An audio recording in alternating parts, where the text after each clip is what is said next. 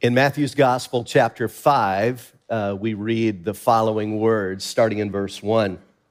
Now, when he saw the crowds, he went up on a mountainside and sat down. His disciples came to him and he began to teach them, saying, Blessed, and he uses this word makarios here. And as we've described it, it means this incredible, profound life of flourishing uh, in spite of your circumstances. Blessed are the poor in spirit, for theirs is the kingdom of heaven. Blessed are those who mourn, for they will be comforted. Blessed are the meek, for they will inherit the earth. Blessed are those who hunger and thirst for righteousness, for they will be filled. Blessed are the merciful, for they will be shown mercy. And then the verse, the, the beatitude, verse 8, that I want us to really zero in on today. Blessed are the pure in heart, for they will see God. Have you ever done a study on the heart in the Bible? If you have, you know it says a lot, right? In fact, there are over 500 references to the heart in Scripture, and most of them, frankly, are not very complimentary. I wanted you, to see one example of this from the book of Ecclesiastes, where it says, The hearts of men, moreover, are full of evil, and there is madness in their hearts. Now, that doesn't jive with the popular thinking today, does it? Popular mindset, popular worldview is that, look, everybody's kind of basic. Oh, there's a few bad eggs out there, but they make us all look bad. But, but people are basically good in their hearts. I, I think you'll see scripture challenging that presupposition. It says, the hearts of men and women are full of evil. And there's madness in their hearts while they live, and afterward, they join the dead. Yikes. I mean, that is a brutal description of the spiritual and moral condition of the human heart. Now, when, scripture speaks of the heart, it's not talking about this pump in our chest that circulates blood. I think you know that intuitively, probably. When a husband looks at his wife and says, Honey, I love you with all my heart, He's not saying, I love you with this tissue in my chest that pumps blood. What does he mean? I love you with my whole being.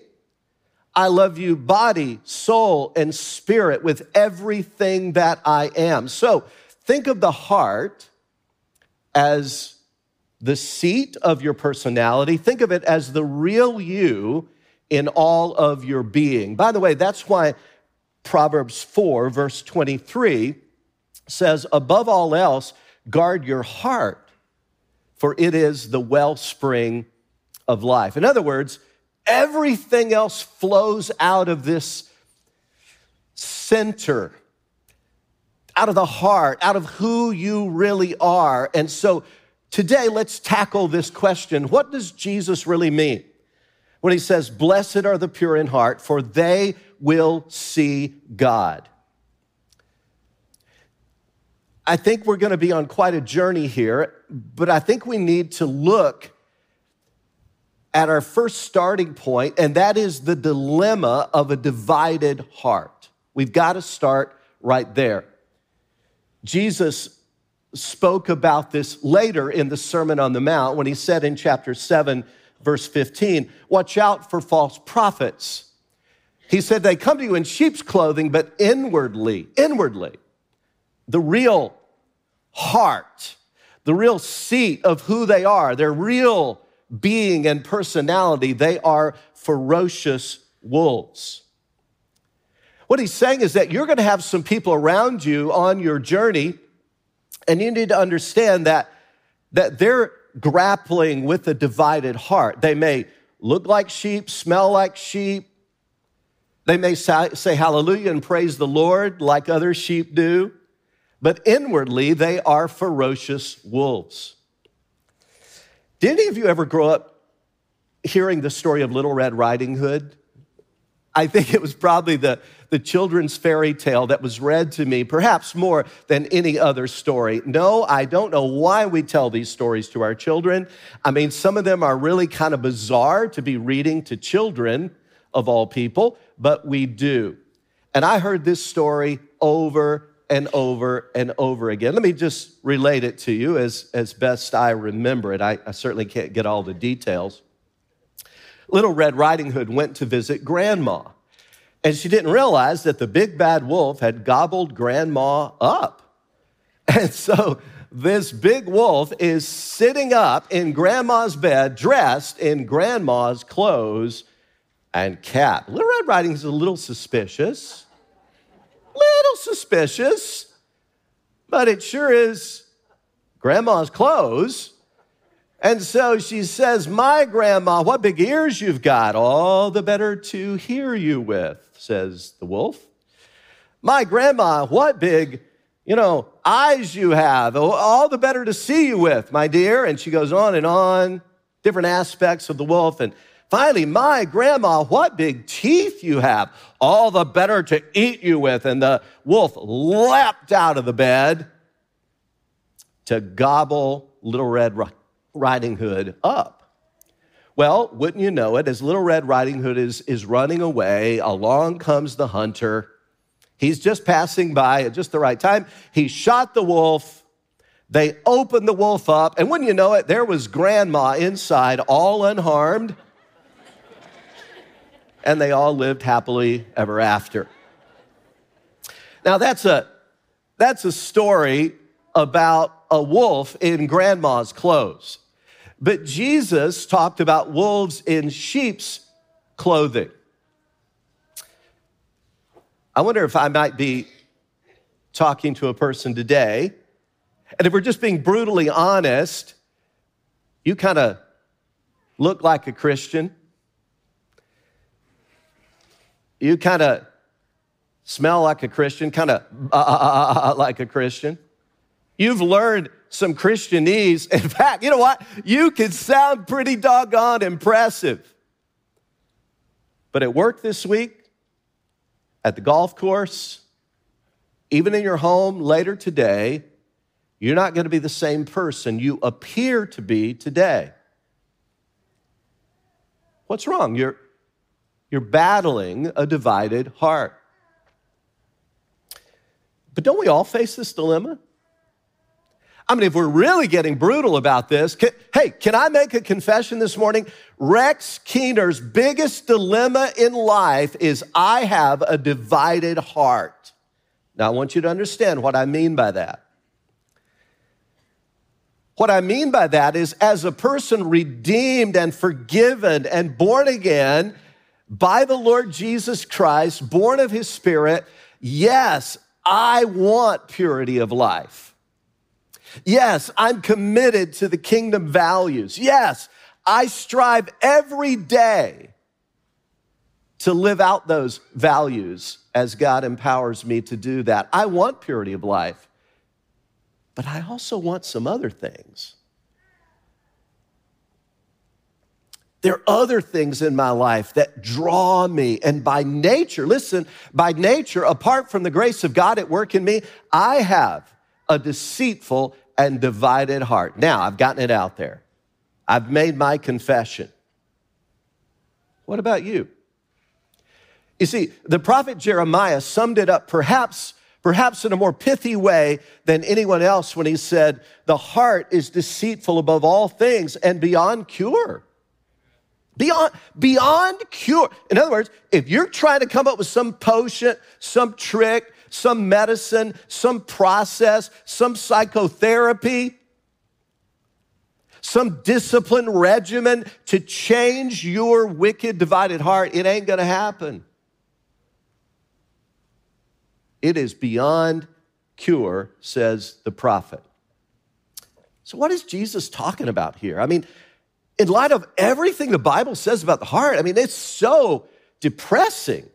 It, it, it's so sad, it, it's so twisted. how can he say, Blessed are the pure in heart? What is this all about?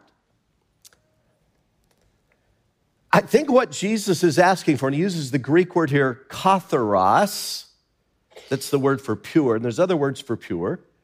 But this one has a particular meaning. It means that what you are on the outside is what you are on the inside. It means what you are in your public face is what you are in your private face. Uh, we have a word for that in our English language. It's called integrity. That's the word. It comes from the word, same word we get integer from. It's a whole number, it's a whole person. It's not divided, it's not separated, it's not diluted or polluted. That's what this word means. So, we've discussed briefly the dilemma of a divided heart, which we all grapple with if we're honest because we're on a journey. Even those who are born again, saved by the grace of God, we're on a journey and we've still got that struggle going on. But now I want to talk about the drive for an undivided heart. Again, that word Jesus used is very interesting. It means something that is unmixed with other things, it's not been diluted or polluted. For instance, the word katharos was used of wheat which had been, the wheat had been removed from all the chaff, all the unpure elements, and all that was left was pure wheat. This same word was often used of wine that had not been diluted with water. It is pure wine. God wants a pure heart in us. Paul used this same word when he wrote to a young pastor named Timothy, one of his mentees. In the book we call First Timothy, chapter 1, verse 5, and he said, The goal, the goal of this command is love, watch this, which comes from a pure heart and a good conscience and a sincere faith. I think Paul there is saying, look, this pure heart is one of the goals of the Christian life, that by his amazing grace, as we grow in him, we would increasingly have a pure heart where our motives and all of our actions are increasingly for the glory of God. But if that's ever going to become reality, wow, we got to want that. And I'm going to use this word carefully, but I'm going to use it in the context of grace. We've got to work for that too. You see, the grace of God is not against effort. The grace of God is against earning. The grace of God is not against effort. The grace of God is against earning.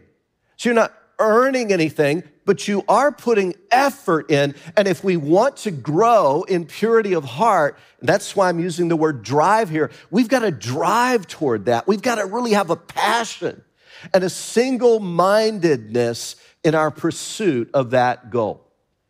By the way, that, that's what I see in the Apostle Paul's life when he got, gets real biographical there, autobiographical in Philippians chapter 3.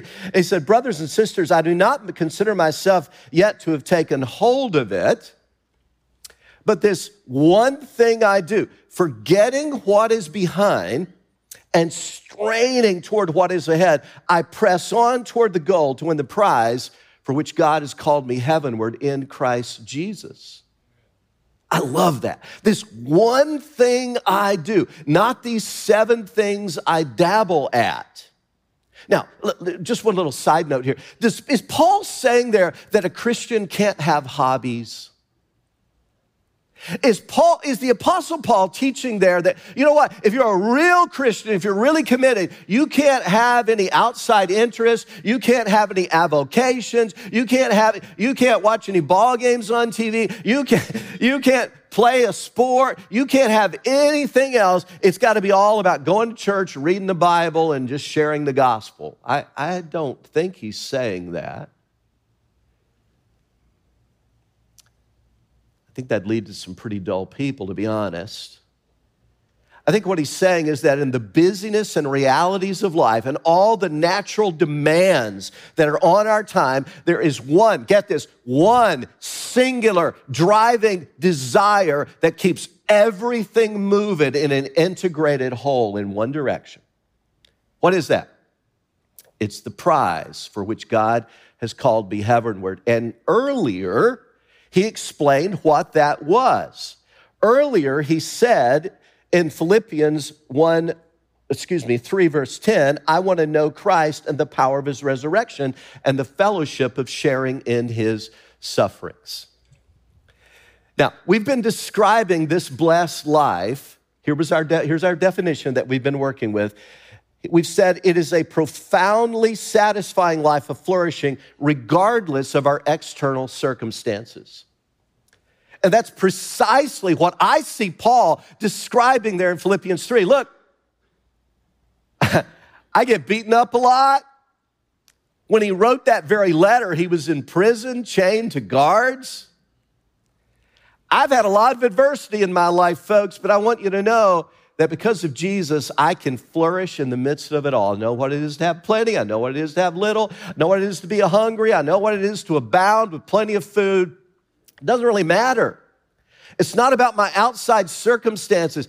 I can live a full life in Christ no matter what. Why? Because I'm single minded in my focus. To me, it's all about pressing on, becoming all Jesus designed me to be, even though I know that's going to involve a lot of suffering.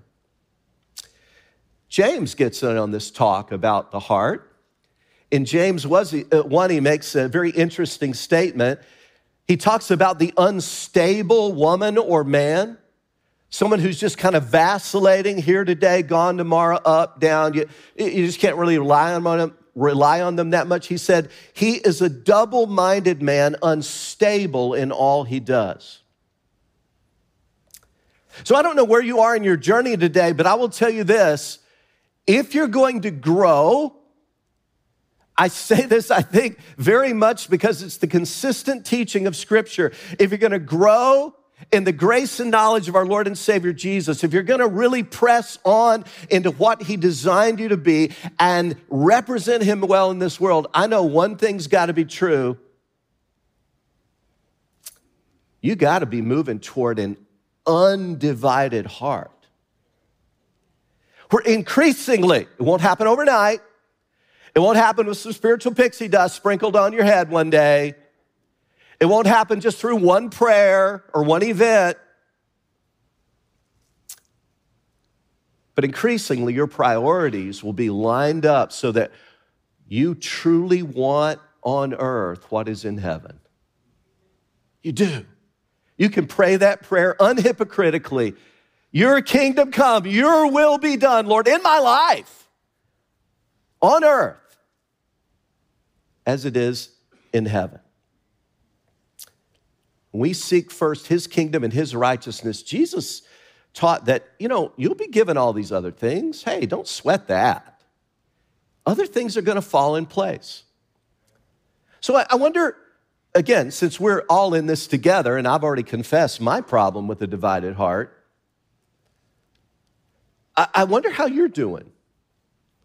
Can you say with the psalmist in Psalm 86, Teach me your way, O Lord, and I will walk in your truth? Here it is. Give me an undivided heart that I may fear your name. Man, that's one of the goals of the Christian life. And, and, and let me just tell you what I think I've observed from my own experience and what I've observed in the lives of so many others that I've been able to do this journey with through the years, without an undivided heart, the secular will always edge out the sacred. Without an undivided heart, the trivial will always edge out the important. It will. It will. It's just the way it's going to happen. Without an undivided heart, the temporal will always edge out the eternal. And so that's what we drive for. Brothers and sisters, we need to be going after that undivided heart, pressing on toward the goal of knowing Christ Jesus, our Lord, in all of his fullness.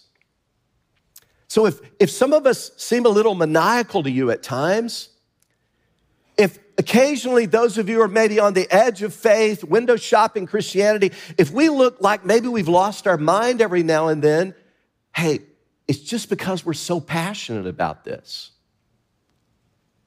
We just want to keep on going after what God wants us to be.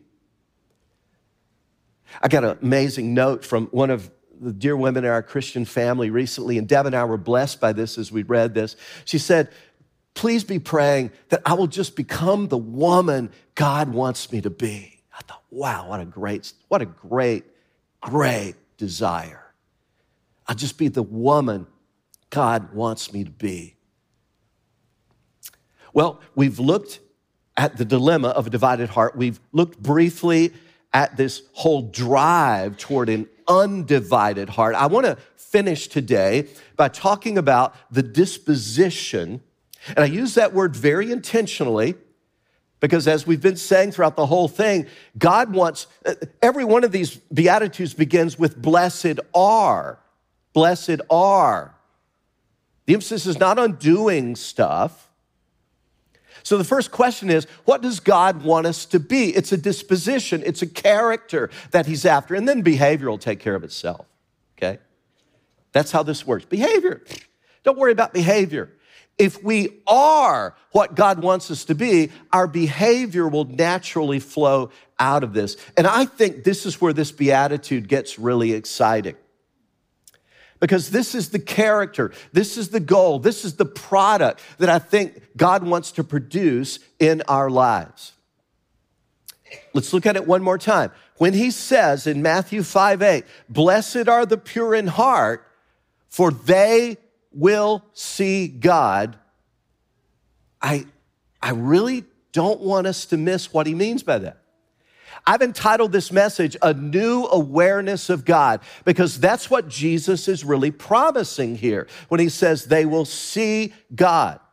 As we face the dilemma of a divided heart, as we drive with passion toward an undivided heart, get this God begins to build in us a disposition of a pure heart.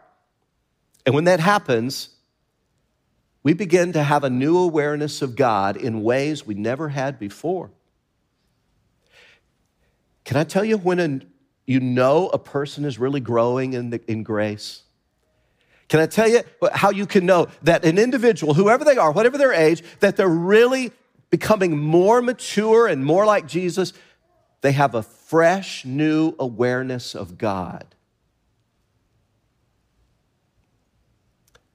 And there's all kinds of ways this can happen, but I just quickly want to mention three of these ways as we go down home stretch today. First, we begin to see God more in Scripture. In Scripture, you begin to see God more in Scripture. The Scriptures, as you grow, come alive like never before. I love Psalm 119, verse 18. It says, Open my eyes that I may see wonderful things in your law. And I, I see this over and over again in people who are really growing. They begin to see things in scripture that they never saw before. Remember the old Rice Krispies commercial, Snap, Crackle, Pop? That's what happens to your Bible. You open the scriptures up, and wow, when you are growing in purity of heart, when you're beginning to have a more aware, a greater awareness of God, it, the scriptures snap, crackle, and pop with new insights. You go like, who put that? I've read this over and over again, and I never saw that before. That's when I know someone's really growing. His word comes alive and it is living and active in our experience. And so, again, don't get all depressed if this is not the way you feel right now. Don't say, well, I must not be a Christian yet eh, because they don't snap, crackle, and pop for me right now. Don't, don't, don't, don't get down on yourself. this is a progressive thing. This is something that you grow in. And again, I will say it the people who are most filled with the righteousness of God, get this, they're most hungry for the righteousness of God. Because the more you get, the more you want. It's just boundless. It's endless. And it's like you can't get enough of the wonders of the word and you want to ponder them and you want to meditate on them. That, the psalmist said, I meditate on your precepts. I'm not bad at night. You just want to think about God all day long. I never forget the testimony of William Wilberforce, who was most used by God in the abolishment of the transatlantic slave trade all throughout the UK. And when he first came into a born again relationship with Christ, he just wanted to be out. He didn't want to go do his job, he didn't want to attend all of his business affairs. He just wanted to lie outside on the grass and look up to heaven and ponder the wonders of God. That's what he really wanted to do. And oh, I'd love to camp out on this longer because there's so much more to say, but this is one of the ways that God begins to work in our heart. We begin to see God more in Scripture. Second, we begin to see God more in nature, in nature. Psalm 19 is one of my favorites, and it speaks to this situation. It says, The heavens declare the glory of God, the skies proclaim the work of his hands. In other words, this is clearly teaching that you see something, something of the nature of God in his creation. Something of God's attributes are clearly seen, the apostle says in Romans 1, in creation. Day after day, they pour forth speech. Night after night, they display knowledge. There's no speech or language where their voice is not heard. Their voice goes out into all the earth, their words to the ends of the world. Uh, the psalmist is simply saying that every time we look, and what a great time of the year to do this, huh? Every time we look at the beauty of God's handiwork, we actually begin to perceive something about God Himself. Now, I am not an artist, not a real artistic person in, in that sense, I, nor have I studied much of art history, but I've been in a lot of art museums, and I've heard a lot of you know, guides and experts talk about the nature of the great masterpieces. And I am told, I am told, some of you would certainly know better, but I'm told that you can learn a lot about an artist by looking at his or her works. I think that's probably true. People study the great, they'll study Vincent van Gogh. And they'll look at what are now these priceless masterpieces, and, and they'll go, now this is how you can see what was going on in Van Gogh's life and what was happening in his own soul as he painted this, and they'll be able to talk to you about that. And when we look at the wonders of God's handiwork, summer and winter and springtime and harvest, sun, moon, and stars and their courses above, guess what? We can, as the, as the hymn writer said, we can join with all nature in manifold witness to God's great faithfulness, mercy, and love. So we begin to perceive God more in nature. Now, that doesn't mean that you can know everything about God by looking at his creation. That's why people who say, well, I, I can worship God just as good on this golf course because it's so beautiful as I can in any church. Oh, I just love to go out and hike the beautiful hills and hollows and mountains because I feel closer to God there than I ever have anywhere else. Well, okay, good luck with that that's really disingenuous. Oh, they may feel wonderful things, I'm not denying that, but you can never learn all you need to know about God just by being out in nature. That's the problem with that thinking.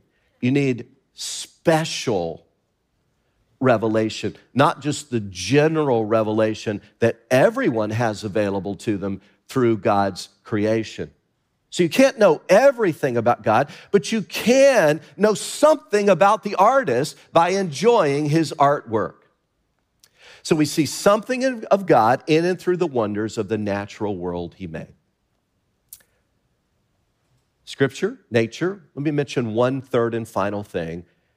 As we be, God works on our heart, we begin to see God more in situations. In situations. Surely we all love and are drawn to this verse, Romans 8 28. And we know that in all things, God works for the good of those who love him, who've been called according to his purpose.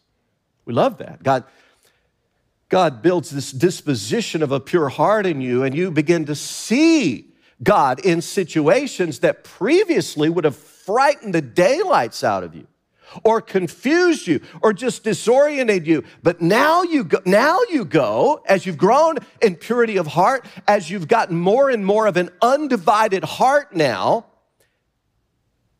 you go, wow, I know God's working in this. Man, you know, I just sense God is up to something special here. I just know it. It doesn't mean all your anxiety's gone.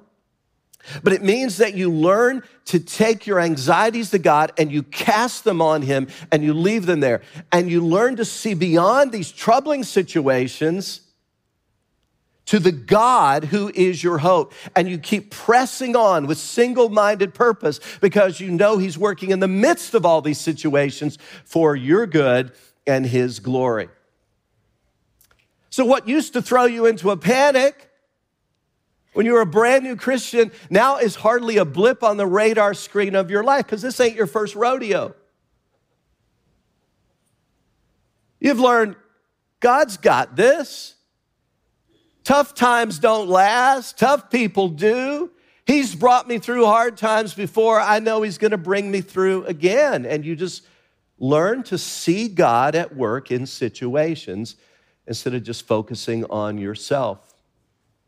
And here's the thing that is amazing as people grow and grow and grow and walk with God through the years and grow in purity of heart,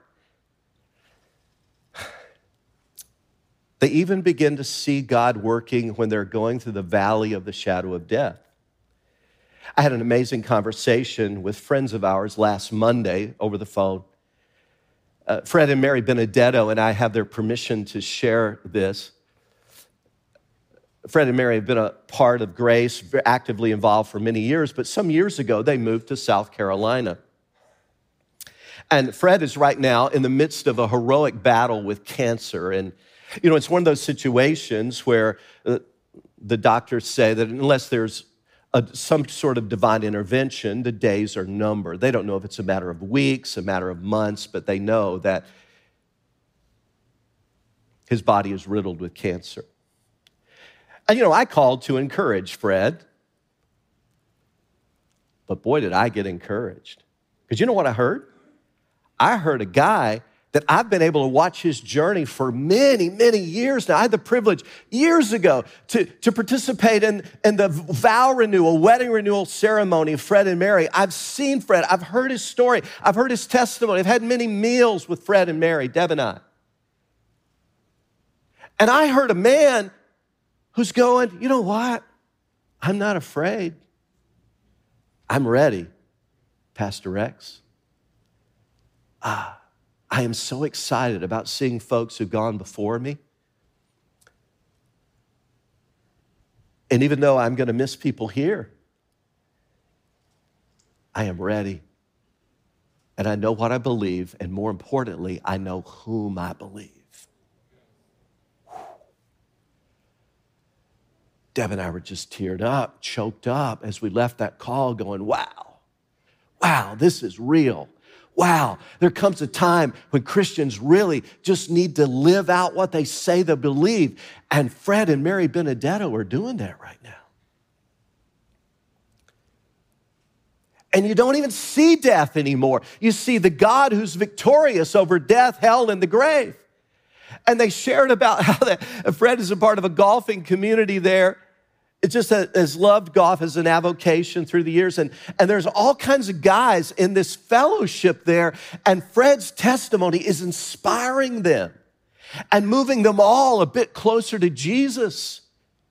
And Fred is just seeing God at work in this situation every step of the way. That's not just pious talk. That's the re- reality for the person who's pure in heart. They have a new awareness of God at work in situations. So let me, as we wrap up today, let me ask you this. How would you describe your heart? The psalmist cried out in Psalm 51 Create in me a pure heart, O God, and renew a steadfast spirit within me. Is that your heart's cry? God specializes in heart surgery.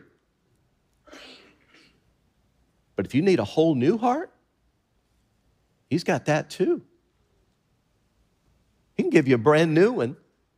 He said it through his man Ezekiel, his prophet said, I will give you a new heart and put a new spirit in you. I'll remove from you your heart of stone and give you a heart of flesh, and I will put my spirit in you and move you to follow my decrees and be careful to keep my laws. I'll take away that old, soiled, undivided, decrepit, wicked heart that's full of madness and evil. I'll give you a brand new one that's pure. Is that what you want?